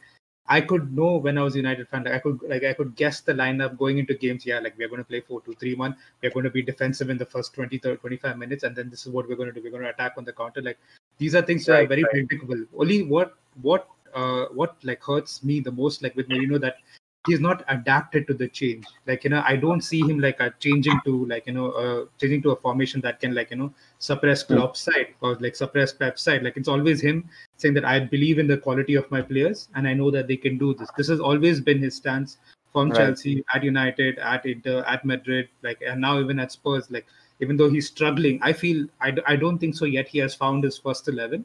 I feel Right. he's struggling to find his first eleven, and but when he gets his first eleven, then it's good. Then it might be difficult for teams facing them come in the future. Right. But the right, right. kind of players they've uh, gotten now, especially with Yeah. Reguilón and uh, you know Lamela performing well, and with Bale coming in, with Lucas Moura being there, they they have so much uh, depth in the squad now. So I Keeping think Harry Kane as well. I mean, yeah, he's Kane is the main. Uh, out, and, uh, lo- and look at him showing showstopper. faith in uh, in Ndombele. You know, yeah. yeah, these are So- good players. These are they, they play like they're a quality side. Can't deny it. and we are yet to see City and Liverpool play against them. So I think uh, Mourinho has a really good team this season. So let's see. He's very close to getting his top his, his the level. Yeah, that's, that's Yeah, I what think- feel. yeah. the litmus paper uh, test will definitely be the United game to see how you know Yeah. where Spurs are going to finish, how are they going to approach the game. But then I still feel better I still feel that's I a I still feel that'll be a harsh test though because this would be again as like coming back to what like you know we have discussed earlier. This is their fourth game this week, so it'll be a very difficult uh, thing to analyze him based on this game. But let's see how he faces with the other top six teams. Like I'm really curious to see how he's going to play against Everton. Yeah. Yeah, Like, that what, should what kind of what kind like how what he brings out against Ancelotti because that I mean I think right now it should be a good segue to Everton versus Brighton. I think this is a good take for uh, us to start discussing about Everton and um, Brighton's game. So, starting with Adwait. Adwait, you know, uh, Everton's record remains unblemished in all competitions still now. They've won all the six matches, including the Carabao, the practice matches. And another victory would seal, uh, you know, you, uh, it, it'll make a strong impact for other teams to see, to look at Everton as a strong side. So, what do you have to talk about? Uh, what do you have to say about Ancelotti's Everton? Oh, they've been brilliant. Uh, they've been a breath of fresh air this season. Uh, they've been brilliant this season. Uh, everything's worked out the way they've uh, they've done in the transfer market. The players they've brought in, uh, Yeah. you know, the style of football that they're playing, very attacker, very attack-oriented football. And I think, uh, you know, I wasn't really rating Calvert-Lewin a, a, a lot uh, compared to his performances last season, but this season he's been brilliant. He again got a hat trick. in the yeah, he's got a hat trick in the Carabao Cup as well against West Ham. Yeah. Um, and I think him and Richarlison have that good understanding as well now, with both Yeah. them playing up top. And they've got only thing I feel in this game. I think Alan is injured. I'm not too sure. I was Yes, reading, he's, he's injured. so that could be a huge miss for them because we'll probably then see Tom Davies. I think deputizing in in the defensive midfield role alongside uh, Kure. So I think Yeah. Alan will be a huge miss. This is where I think Everton, you know, kind of lack. They don't have uh, the quality in depth. I think Walcott, Iwobi are again won't you know adept replacements for Calvert Lewin and Richarlison or for Hammer. So I think Everton still need a little bit more strengthening for them to become and actually you know to actually become a top four side. Uh, that can, a side that can challenge you know for, for the top four. Uh, but again, I it's good because Ancelotti is he's a he's a very good manager, wonderful tactician. Um, you know he's he's someone who's uh, who's who's done wonderful things with Milan, kind of made his name there, winning the Champions Leagues with Milan. So it'll, it'll be good to see, but I still think you know there are a couple of transfers away from being a top four side.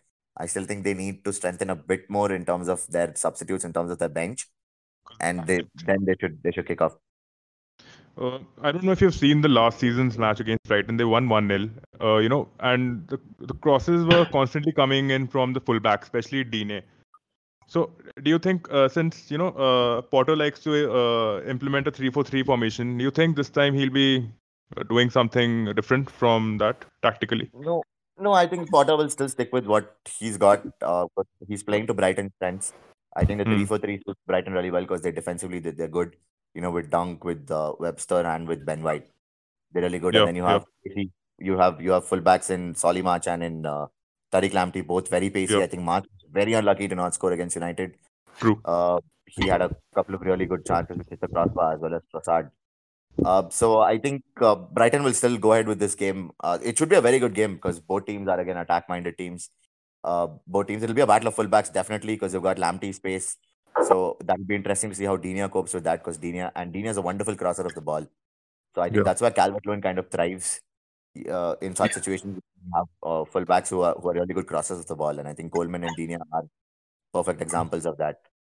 Yeah. Uh, so yeah, I think I think Brighton should. I think both the teams they won't they won't make a lot of changes. I think probably the only change will be uh, you know Alan going out and Tom Davies coming in, and I think Yeah. that would probably be the only way where I think Brighton can expose Everton uh, Everton a bit, a bit Yeah. there uh, in terms of that. But I think otherwise it should be the same, uh, the same eleven that played the previous games, that played the previous Premier League game. For both So you, you see it as an equal match, equal sides playing I see it as an equal match, but I still think with the quality that Everton have, I think Yeah. Everton might nick this one. I think again you'll have Calvert Lewin on the on the goals. I think it'll Yeah. be a three-one, uh, probably a three-one win. I think James will probably grab an assist and a goal as well. Three-one. Yeah. But I think I think Brighton also we shouldn't really underestimate them because they've they've they've performed really well. True. Uh, the last uh, Premier League games they've they've been really good. I think Trossard, Maupay, uh, they've been brilliant. So Yeah. I think it will be a good game, but I think yeah, Everton just have that that certain edge, a little bit more quality than Brighton. So I think Everton probably three one should take this home.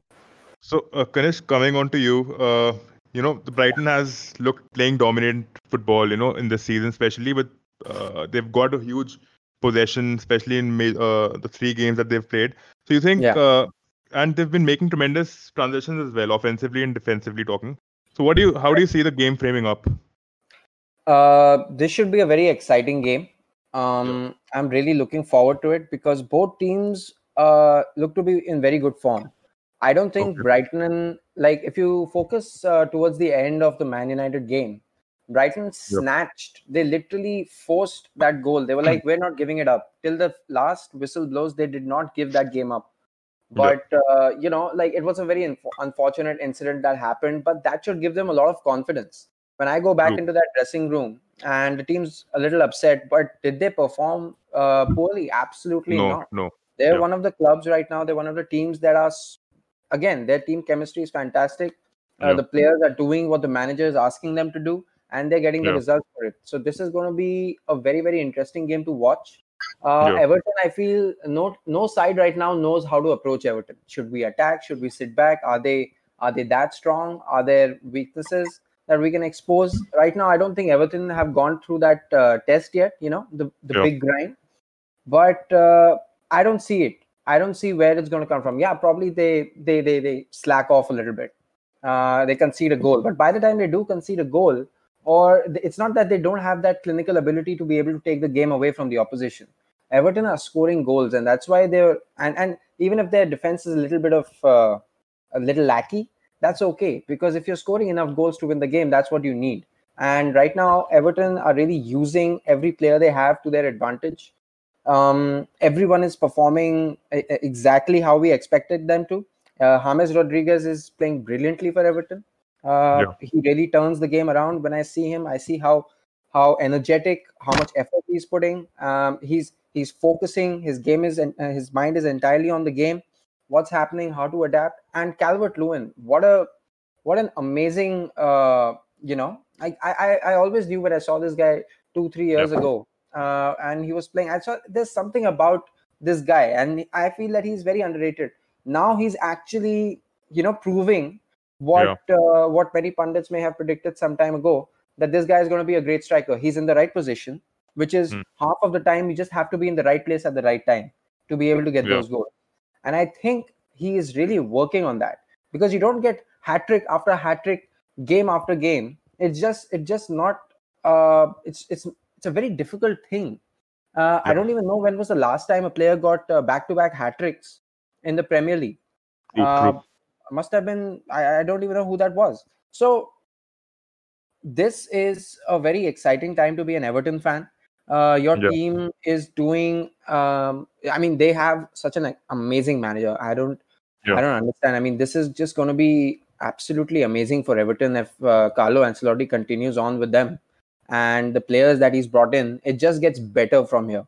And if this is what slightly better looks like, a little tuned up Everton, then uh, we're we're talking about another another side that could feature in the top six, top four, and could push another team out. Who knows who that is going to be? United. So, Kush, coming on to you, you know, uh, Kanish sounds really astonished the way um, both these teams have been playing this season. So, what do you have to say about Brighton's wins, uh, sorry, losses against United, even though they were clearly, you know, playing really well, and even in the Carabao Cup, the second team that they played, that that that team was superb as well. You know, they showed uh, uh, a little bit of Maupay. It had, you know, we could see those players in the second team as well. So, what do you have to say about the match? very very equal. I feel like they play they're playing very similar football, but with Ancelotti on Everton side and the quality of players that have that kind of experience, the footballing experience, having played international football like like James Rodriguez and Richarlison, again bringing his international experience, I feel like they are going to get this because they're a much little bit more consistent side. With like I said, with the coaching abilities of uh, Ancelotti, uh, for Brighton, obviously they can upset Everton, but uh, how long is that that that energy going to last for before they burn out? That's a big problem. That's a big question mark. And they, they could end up being like the Swansea or the Stoke City side a few years ago. Stoke City when they were playing with Bojan Krkic and Arnautovic and they were excellent in the in the front, and then that side suddenly disappeared. But yeah, Brighton could be one of those sides, but not with the quality of players they have, not with Maupay, not with Trossard and Connolly, and, and their midfield is looking so good with with the experience of Lallana and Alzate and Solly March and Lamptey. Yeah, I, I think this is a very good looking side. But uh, my question is again, uh, how long will they continue before they burn out? Because when you have Ancelotti, you have a tactician on your side, and then with players like Richarlison and Calvert-Lewin and Rodriguez and Gomes and Alan, I, th- I think yeah, this is a very very good side, and this is a more consistent side than Brighton. A very consistent side. I think their real test is going to be the Liverpool game, which is the following week. But I think they're going to win this game comfortably, maybe 2 0. But Graham Potter is actually known to, you know, promote, uh, get his teams promoted as well. He's done it thrice in three seasons, different seasons. So what do you have to say about Graham?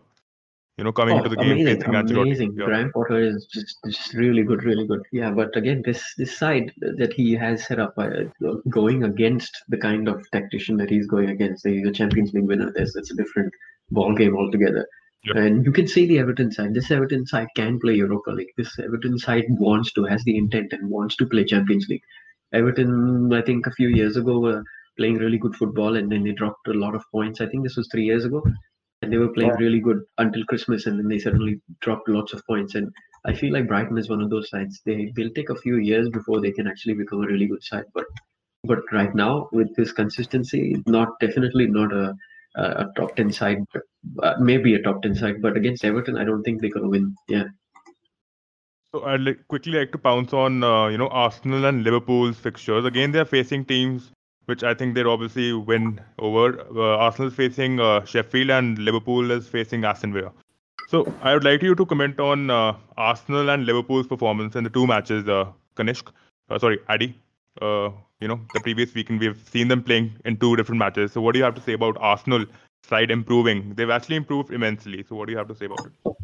Yeah, I think we we against uh, Liverpool in the in the Premier League, the game that we fa- we played on Tuesday.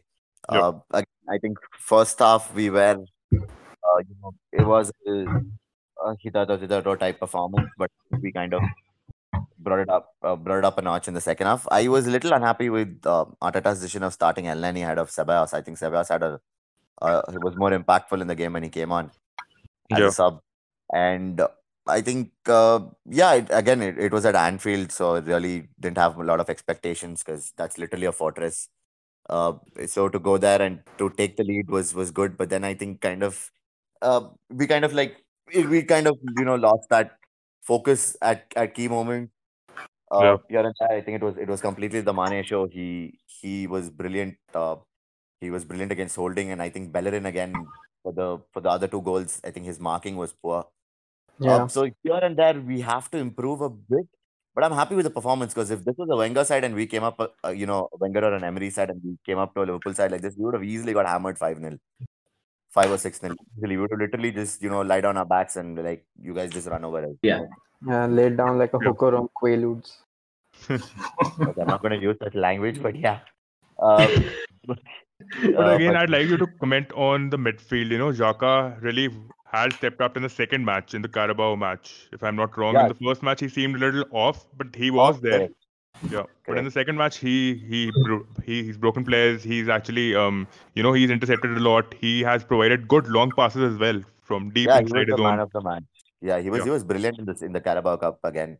Uh, Yeah. My only worry is that again, Xhaka has featured. I think uh, he's played all the games for us uh, since the Premier League has started. He's played in all the competitions. Um, so probably I would have liked him to rest, but yeah, he was, he was brilliant against uh, Liverpool in the Carabao Cup. That was again a very good game. Uh, Liverpool did have their chances. Leno was brilliant for me. Leno was the man of the match. Some wonderful saves. including the penalty shootouts as well. Before the penalties, there were a lot of brilliant saves Leno made. Uh, it, it was a good game, I think. Yeah, and uh, Xhaka again showed his his his bit of class, uh, his understanding, his vision of the game, where to thread the passes to whom, uh, to whom you know you need to pass to and everything. So I think uh, I see a lot of improvements. I'm happy with how we're going. A uh, lot of improvements definitely under Arteta.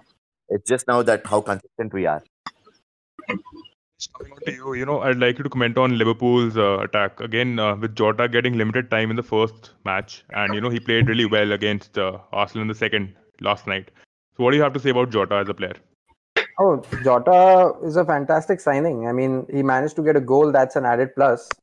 Uh, Liverpool, I think, uh, set themselves up well for this game. I think Klopp was aware of what Arsenal are going to try to do, and uh, they set themselves up. Yeah, they they they went a goal down, but they immediately immediately scored a goal to to you know finish any debate over there.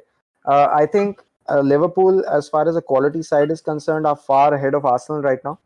Uh, Advait is right. If it were any other manager, Unai Emery or anyone else, they would have come to Liverpool trying to win the game. Right? Arteta did not do that. Arteta I would call a more prag- had a more pragmatic approach to the game. He he was aware and he was quite frankly uh, astute in how he set his tactics up by playing Elneny first and not Ceballos. I don't mind that decision. I don't mind going to Anfield losing 3-1 after we took the lead.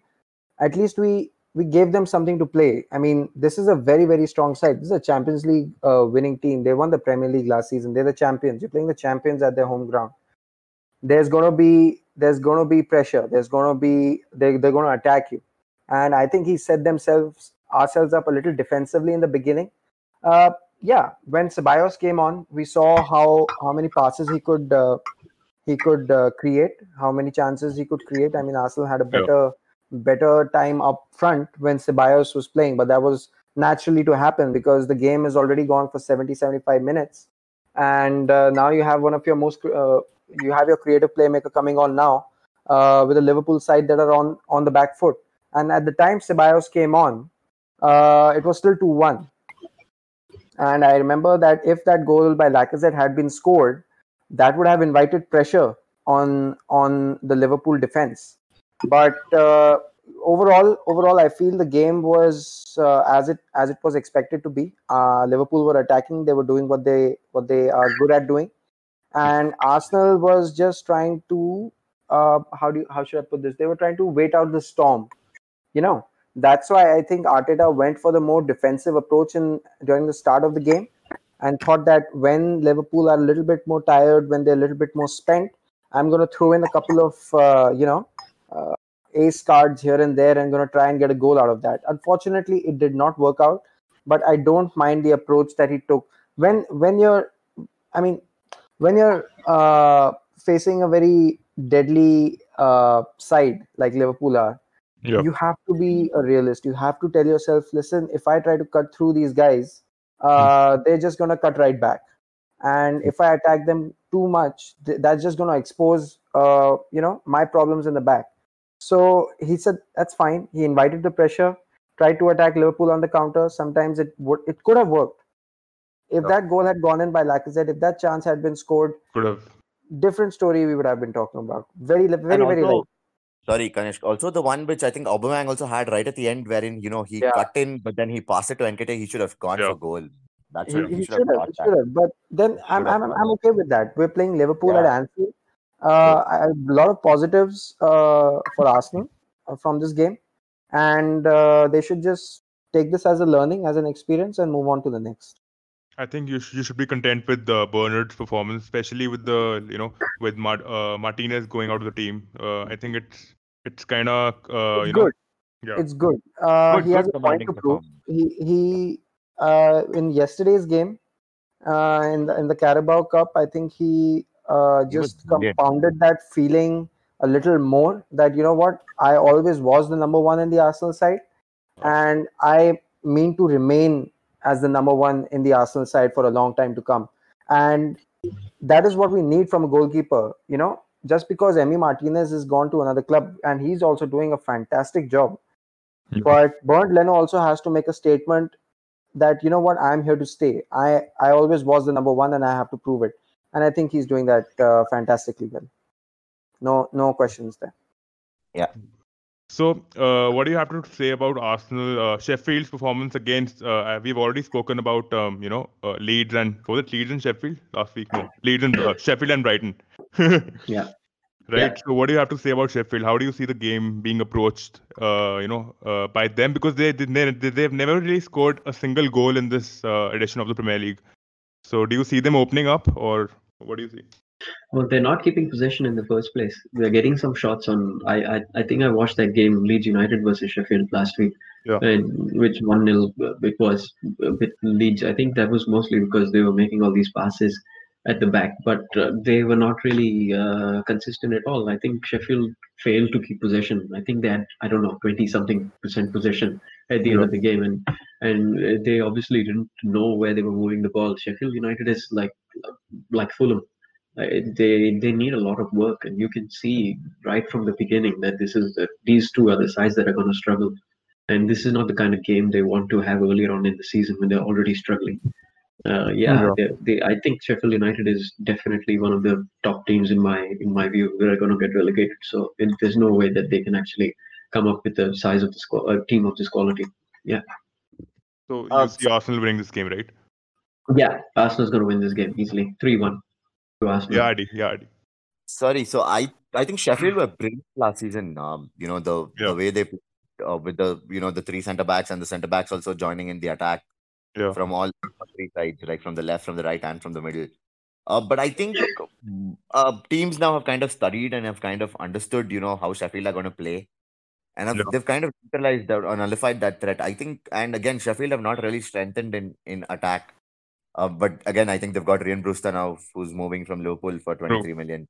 True. Uh, so should be something new because uh, I think Mousset and McGoldrick and you know McGoldrick is actually a good attacker. I don't know. They went with I think five midfielders in the last game with Leeds. Uh, they went only with the three. They went with the three five two. If I'm not wrong, but yeah, it was, I don't think chances that's the as right well. formation. They created chances, but they were not able to finish them. You know. They- Yeah, they were not able I- to and I finish think them, that's what happens when you don't have, you know, proven pedigreed goal scorers. I don't see McGoldrick and you know Mousset uh, and, and even McBurnie as you know proven pedigree. goal and. Burke, the guy in the front. Even Oliver Burke, Burke as uh, well. Oliver Burke was again a Yeah. wonder kid in FIFA, probably back in 16. Uh, Yeah. Not really. But they lack lived pace. his potential. Their attack That's the reason pace. why they've got. That's the reason why they've got Burke. So Burke is really quick. He's really fast. Yeah. Uh, but I think now with Brewster, we should probably see you know a bit more uh, of them. Uh, uh, you know, more chances of being taken by the Sheffield United uh, strikers because Brewster has done it in the championship. You know, we know uh, we all know what a talented lad he Yeah. is. He's Yeah. been really rated by all the coaches at Liverpool. I think even uh, before Klopp, I think even Brendan Rodgers also had praised him a lot, uh, saying that you know this kid has got a bright future. And he's he I, I think even in the under 17 World Cup which happened uh, in India as well, which England won, he was brilliant. He was a top scorer. Yeah. Uh, Yeah. So I think Brewster will bring a lot more, um, you know, a lot more ferocity and tenacity to their attack, uh, which is what I think, which is what I feel where they where they lack. So they have made you know a, a good few few good signings. They've got Jayden Bogle from Derby County, who's is a brilliant right back. He's very Yeah. similar to Max Aarons from of Norwich City. Uh, they've got Ampar from Chelsea on loan, which is again a very, a very good deal of business. But he's also again a young, very talented centre back, ball playing centre back, who can also play in the defensive midfield position. So they have made, you know, here and there a few good signings. I think Ramsdale as well is a pretty good signing, a decent backup for Anderson. I wouldn't say the perfect backup, but a decent backup for Anderson. Uh, so yeah, And they have some leaders also that can actually guide the side, like Billy Sharp and Phil Jagielka. They have they have Bill Sharp, you've got John Fleck, you've got Oliver Norwood, you've got Egan, you've got O'Connell, you've got Basham. Yeah. So the, all of these guys have literally, you know, they've they've been with the side I think since 2013 or 14. None of them have really moved on. Uh, they've, they've they've all been with the Sheffield United side where when they were in League Two and have then gradually got promoted up. Uh, so they know what it's what what it is to you know to be a blade to be playing for the for, for the blades, which is good. Yeah, Uh, but you see, for them to not keep possession against someone like Leeds is a worrying sign, especially with the midfield they had. With I five agree, I agree. Yeah, it- I agree, yeah, but, so- but again, that's that's again on Bielsa. So Bielsa side, Bielsa loves his team to have possession. He always ensures, you know, he builds his structurizes his teams so that they keep the ball. That's his primary concern. For Yeah, well, I guess a, a it will be positive, like you said, Bilbao. yeah, with, with that much possession, they still were able to make a few chances. Few chances. I that's where I feel they lack. I think a pedigreed goal scorer. That's where I think, and I think with Brewster now coming in should be good. Um, should be, but I think you know, kind of like they should probably also change a few. Probably then you know throw in a uh throw in a bit of a surprise play by playing four at the you know four at the back, playing a four two three one or a four four four four two. Something like because now I think teams kind of know, you know, okay, fine, the, the center backs are also going to get involved in the attack. Just keep the ball, hit them on the counter, hit them hard, and we'll score for sure. Uh, so coming on to Rouge, Rouge, uh, you know, I, I wouldn't want to get into the intricacies of uh, Aston Villa versus Liverpool. So, what do you have to say about uh, the match? Uh, what is your prediction for the match? Uh, prediction wise, I think uh, this should be quite easy for Liverpool. Although I would like to see how Ross Barkley is going to Oh, feature yeah. in this game for Aston Villa because the combination of Grealish, uh, McGinn, and uh, Ross Barkley would be interesting to watch. Although I don't know who who actually might sit out, maybe Hourihane. I'm not sure, but I I think uh, I think it should be I think it should be a walk in the park for Liverpool. Might be like 2-0 or 3-0. I'm like I'm hoping really for a Salah brace because he's my captain in the fantasy Premier League. Advait, just to let you know. So so I'm I'm thinking it's going to be like a 3 3-0 for to Liverpool. Uh, But- sorry, Yeah, Uday, sorry. Uh, but no, no. again, I think Liverpool last season, uh, the teams that they struggled with, I think was Aston Villa. I think it was a 2 0 Yeah, win or a never 1 gonna say win. that. So Villa really defend really well. And Aston Villa played really well against Fulham. yeah, yeah, they, But it I mean, seemed more like a Sunday league game against Fulham. Yeah, yeah, yeah. They were solid. they ran right, man. They ran right. It was it was all the Grealish, Hourihane, and uh, McGinn show. I think three of them were just brilliant. Yeah. Uh, You but I think again, I- I- Liv- yeah, Liverpool yeah, always struggle. Sorry, sorry, Uday, go ahead. No, no, no. Go on, go on, go on. And I think uh, Liverpool always struggle against Villa. We always expect, you know, someone like probably like Salah or Mane to bang in the goals and to probably Liverpool 5 0 win. But again, last season, I think it was a 2 0 win and a 1 0 win. Uh, it was a very, you know, it wasn't a, a good game or a beautiful game to watch. It was just like, you know, Liverpool literally had to struggle for that for their win. They had to fight for it. Uh, so I expect the same, I think, you know, with Mings and with Konsa in defense, with Douglas Luiz as well. It should be a good game, but I don't. Douglas Luiz is really good. He's got some. Yeah, He can He's been brilliant. He's dribble. He can. He's got some But I- individual movements that. Yeah. But I don't think I don't think Rouge's prediction of 3 0, I don't I don't see that happening. I You think know, you know why you know why I would go with that. You know you know why just I'm because you're Salah captain, you no, no, no, not, not not because of only a Salah captain. Because last week also I said that uh, Liverpool are very good at adapt at adapting to situations in, in the middle of the match. And you know when when Liverpool played Arsenal last time, I think in that first uh, in the in the Premier League, especially the Premier League game, in the first 15 20 minutes, Arsenal were the one that who were like you know who were playing like who were taking the game to Liverpool initially on like much early on, and Liverpool were being very cautious with their passes. And then the way they found the system around that, and they countered the they countered Arsenal's uh, game plan.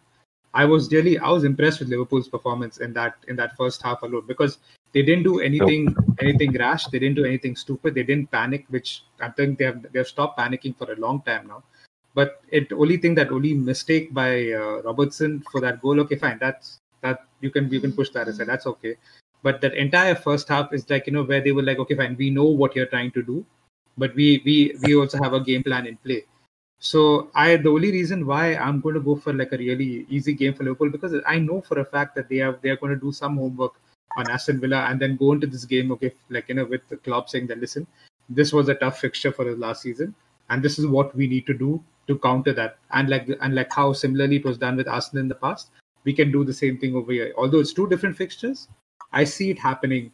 Uh, I see I see Liverpool like you know trying to like ease this game out But I don't think uh, why is it so hard for us to you know uh, decide whether Liverpool will win it or lose it because Aston Villa have been uh, been they've been opened up by many teams this in the first three matches itself. So I don't see them winning or uh, drawing the match in any way. No, I don't think so. They are raising the point about uh, Liverpool, uh, like not like Aston Villa winning. I think the point that they are raising is that can Aston Villa hold Liverpool for a longer time? So then you know it'll be like it'll be like maybe a draw at max, or like maybe you know like they sco- or they get to score one. But I don't think so. Like you know, I, I still think like you know with Barkley and uh, McGinn and Grealish all all together, I still I think that they'll need some time to click, or maybe they might have that initial luck where they might just click for a few games and then again like phase out and then come back in towards the mid or the end of the season. Uh, Rouge bhai, you had also mentioned, you know, that uh, Liverpool looked really nice, uh, good in the first half itself. But again, Arsenal in the first 10 to 12 minutes had actually opened up Liverpool and they had two opportunities to score, you know, especially with uh, Nicolas Pepe at Yeah. the right flank. Yeah. So I think Arsenal had, uh, they looked This, like they but, would score, but but this, they but couldn't. this, this was the for the EFL Cup game that you're talking No, no, about. no. right? I'm talking about uh, the first game. The first first game, I think Willian played. No, Oh, yeah. played Then I'm first talking game. about yesterday's game. yeah, Yeah. the, yeah, yeah, the EFL, yeah, the EFL game. Uh, I think like Arsenal, like uh, as how Kanish said, like you know, uh, even uh, I think they prepared better. Like you know, it was uh, I when I uh, to be honest with you, I told you when I saw the lineup, I thought like okay, fine, Liverpool are going to own this game. But then when when Arsenal started the game initially on, I was like I was I was I was I was not surprised. They went with the same thing, like you know, just be defensive, wait, wait it out, wait it out, and then like you know, go go towards Liverpool. Uh, Van Dijk's header was difficult, but uh, there, but I felt re- like you know when Mina when Mina Mina- uh, what's that uh, what's that guy's name? Mina, Mina, Uh, Mina, Mina. Yeah, yeah. when when he hit the crossbar, I was like I. I really thought like this that would have been the biggest Yeah. like a big moment in I think that like, was Jota's header.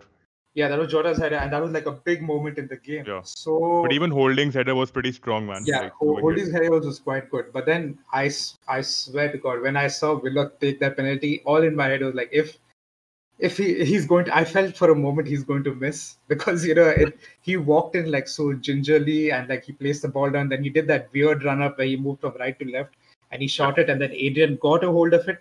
My heart was in my mouth, but then he eventually took the team over the line with that penalty. So it was good. Actually, but as Advait said, Leno was the man of the match for that game.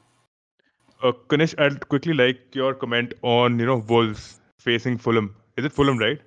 Yeah. Yeah. So, uh, what do you think about Semedo's inclusion from Barcelona? He, he he wasn't that good in the first match against Well- um West Ham. He they lost four 0 right? Yeah.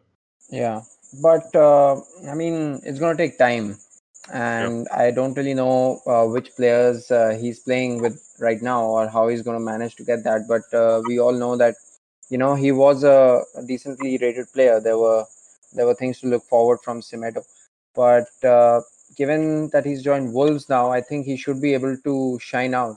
Uh, Yeah. He should remember that he's a quality player. He's played. He's been with Barcelona and uh, if you play with quality players there you can actually get that experience to another club try and try and uh, try and put your mark on on each and every fixture and so that that will allow the other players to to take your example and put their best foot forward so uh, he should um, create that kind just like James created in Everton Yeah. but uh, let's see I mean uh, Wolves versus Fulham I'm I don't I'm, I'm not really sure uh, both of the teams are uh, languishing right now. They've not had a very good start, especially Fulham have not had a good start at all. Yeah. Uh, but I think Wolves will, Wolves will take advantage of that. They're gonna they're gonna beat Fulham. I think, I uh, think one more too. thing, just to just to add to the topic of Fulham versus Wolves, I think you know huge credit should go to Tony Khan for coming out on Twitter and saying that like you know he has not done enough for this team after they have been promoted. I think that I think that's like you know one of the most uh, bravest things I've Mm. seen like from a owner owner to do, especially right now in this times, to tell the to tell his fans that like you know he has not done enough for this team, and they are I think they're looking they're looking to you know get in some players by the time the window closes. I think the domestic window closes on 16th, if I'm not mistaken. Four days, yeah. In four days. No, Yeah. 40s is the international, right? On 16th, Oh, I okay. think is the domestic window, if I'm not mistaken. Uh, So I, I think uh, I think they might they might be looking to get in a few players from either League One or in and around the Premier League. yeah Uh, Adi, coming on to you, what do you think about Podence? And again, uh, you know, Neto was really he played well. He was the only player who was trying to connect, uh, you know, the passes. He was trying to be the key man uh, in their four four nil loss to West Ham. But again, West Ham were good defensively, and they were they were they were working well. They were playing Mourinho style of football. So, what do you have to say about that? I think the first thing West Ham should do is to ensure that Moyes comes nowhere near the pitch. That's the only way. Uh, only way West Ham, I think, start playing really, you know, start winning games. I think Moyes should be nowhere, nowhere near the pitch. I mean, they, they were brilliant, and I think it was an off day for Wolves as well. Yeah. Uh, they weren't really, you know, they, they, they didn't look good attacking. They, they didn't have much possession. They they, they struggled. They struggled in parts. Yeah. Uh, in parts again. Uh, but I feel now that with Semedo coming on, I think Podence is he's, he's again a very talented Portuguese. Uh, youngster, and you'll hear the word Portuguese synonymous with Wolves now because I think half of Portugal is literally in Wolves. But why are Uh, they only buying Portuguese players because of uh, Nuno? I think also because uh, Nuno again he's managed in the Portuguese league. He was with uh, Benfica. Yeah. He was with a couple of other clubs as well. So he kind of knows these players, um, and he kind of knows that you know Portugal has this this. Um, uh, I wouldn't really say yeah, kind of like the sleeping talents. You know the talents. There are a lot of talented players who are Portuguese, but who don't really get the recognition on the international stage or on a global stage. So I think that could probably be one of his, uh, you know, his his uh, things of signing these players. And Yeah. again, he's very good knack of you know finding these really good youngsters who have you who are who, who who he thinks you know are like hidden gems who can actually turn out to be really good footballers. And he's kind of like revived the career of Raul Jimenez. He was, I think, when he was at Atletico, he wasn't really doing really a, a lot. He's kind of revived his career. He's kind of revived Adama's career. Joao Moutinho as well. I mean, Moutinho eh, is he's been brilliant for Wolves. He's all over the pitch in midfield. He's got wonderful set piece taking abilities. And I think the same with Podence as well. I think Podence is kind of slacked off with Braga. It was time for him to move on. Um, Yeah. so yeah, he's got a lot of really, really good, uh, good, good players, good Portuguese players.